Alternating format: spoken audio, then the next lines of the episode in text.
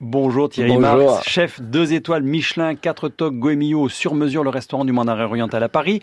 Nous partons à Vaux-le-Vicomte dans À la carte. Vous imaginez pourquoi? Bien sûr, on va parler de Monsieur Vatel. Mais alors qui c'était François Vatel?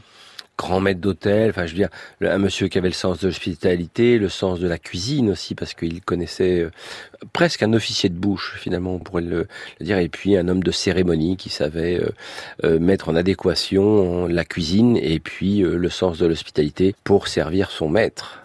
Fouquet. Vatel, c'était pas un vrai cuisinier, hein, lui. Ah pas du tout, c'était plutôt un, Donc, un il dirigeait les cuisiniers autour il de dirigeait lui. les Oui. cuisiniers, il dirigeait l'hospitalité de la maison. C'était pratiquement quasiment l'officier de bouche et en même temps, il avait euh, pour obligation de s'occuper de tous les l'événementiel, on dirait aujourd'hui, de tout l'événementiel du château de Vaux-le-Vicomte. Voilà. Et alors après, il a été à Chantilly. On dit qu'il a inventé la crème Chantilly. Je sais pas si c'est vrai. On le dit, il n'y a pas de d'écrit euh, très précis euh, là-dessus, mais on peut lui accorder cela vu qu'il a quand même sacrifié sa vie pour notre Oui. merveilleux métier. Il est- il est- il s'est suicidé au prétexte que le poisson n'arrivait pas à l'heure. euh, Oui, on explique toujours que la cuisine serait euh, un peu comme le monde des armées, des brigades, et pas du tout. Je pense que et, et Vatel le définit très bien, plutôt comme une théâtralisation. J'en parle souvent, mais unité de lieu, de temps et d'action. Et si à un moment donné il manque un élément de cela, eh bien la cérémonie ne fonctionne pas. Et euh, je pense que Vatel avait, a vécu ça comme une dramaturgie et il s'est donné la mort. à Chantilly, donc, mais avant Chantilly où il s'est suicidé, il a donc travaillé, vous le disiez, pour euh, Fouquet, l'intendant du roi à Vaux-le-Vicomte. Durant tout l'été, à Vaux-le-Vicomte, Vatel est mise en scène par un spectacle entre théâtre et immersion dans les cuisines, puisqu'on peut goûter le copropriétaire du château et directeur du mécénat et des relations extérieures, Alexandre de Vauguet. C'est dans les cuisines de Vaux-le-Vicomte, effectivement, et on a voulu euh, mettre à l'honneur, euh, comme on le fait euh, depuis euh, un certain nombre d'années, les personnages qui ont construit Vaux-le-Vicomte et qui ont euh, participé à la renommée de Vaux-le-Vicomte, dont François Vatel. Et en fait, euh, François Vatel, il est mis en scène dans les cuisines, donc au sous-sol cuisine du 17e, euh, dans lesquelles il a travaillé.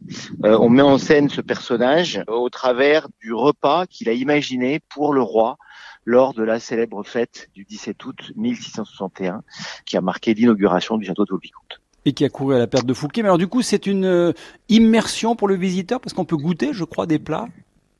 Oui, alors effectivement, c'est une immersion dans la mesure où on essaye toujours de euh, constituer des contenus, comme on dit, euh, vivants, et de s'éloigner d'un type euh, très muséal et de faire que cette maison vive euh, comme elle a toujours vécu avec une famille depuis euh, plus de trois siècles et demi. Donc euh, il y a des y a des macarons, des macarons à la rose qui faisaient partie de ce menu et qui sont distribués aux visiteurs. Voilà. Un mot sur cette cuisine, peut-être? Bah, écoutez, c'est une cuisine assez extraordinaire dans la mesure où on, on garde d'ailleurs un plan du XVIIe siècle, un plan euh, dessiné par Louis Levaux, l'architecte, où au sous-sol, toutes les pièces du sous-sol sont légendées. Il y a une légende et on voit que les 2500 mètres carrés du sous-sol sont entièrement dédiés à l'organisation de cette cuisine, de la transformation des mets, euh, depuis le potager ou les différents fournisseurs jusqu'à la table de Nicolas Fouquet. Et on se dit que c'est là peut-être la première cuisine industriellement presque ou professionnellement organisée euh, à Vaux-le-Vicomte dans cette cuisine du 17e.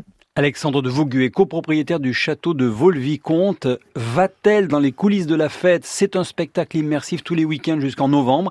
Et chaque jour pendant les vacances, vous l'avez visité cette cuisine à Vaux-le-Vicomte Oui, oui, Thierry bien Marx sûr, je l'ai visité et puis c'est le bon moyen de plonger dans les racines de la culture française, de cette gastronomie euh, qu'on revendique très souvent, sans par moments en connaître vraiment l'histoire. Et là, c'est la bonne opportunité de connaître l'histoire de Vatel, de Vaux-le-Vicomte, mais d'une vraiment d'une très grosse partie de la gastronomie française. Mais en même temps, le peuple ne mangeait pas à sa faim à cette époque-là. C'est un peu paradoxal quand même. Hein Alors c'est c'est paradoxal bien entendu, mais il y a toujours eu ce, on parle aujourd'hui de fracture sociale, ce fossé social entre les gens effectivement qui mangeaient à leur faim, voire plus qu'à leur faim, et ceux hélas qui souffraient de, de famine. Une recette que vous nous proposez euh, Oui, le potage au canard. On va faire tout simplement fondre des navets au beurre, on va les mouiller d'eau à hauteur. Pendant ce temps, on va rissoler des morceaux de canard.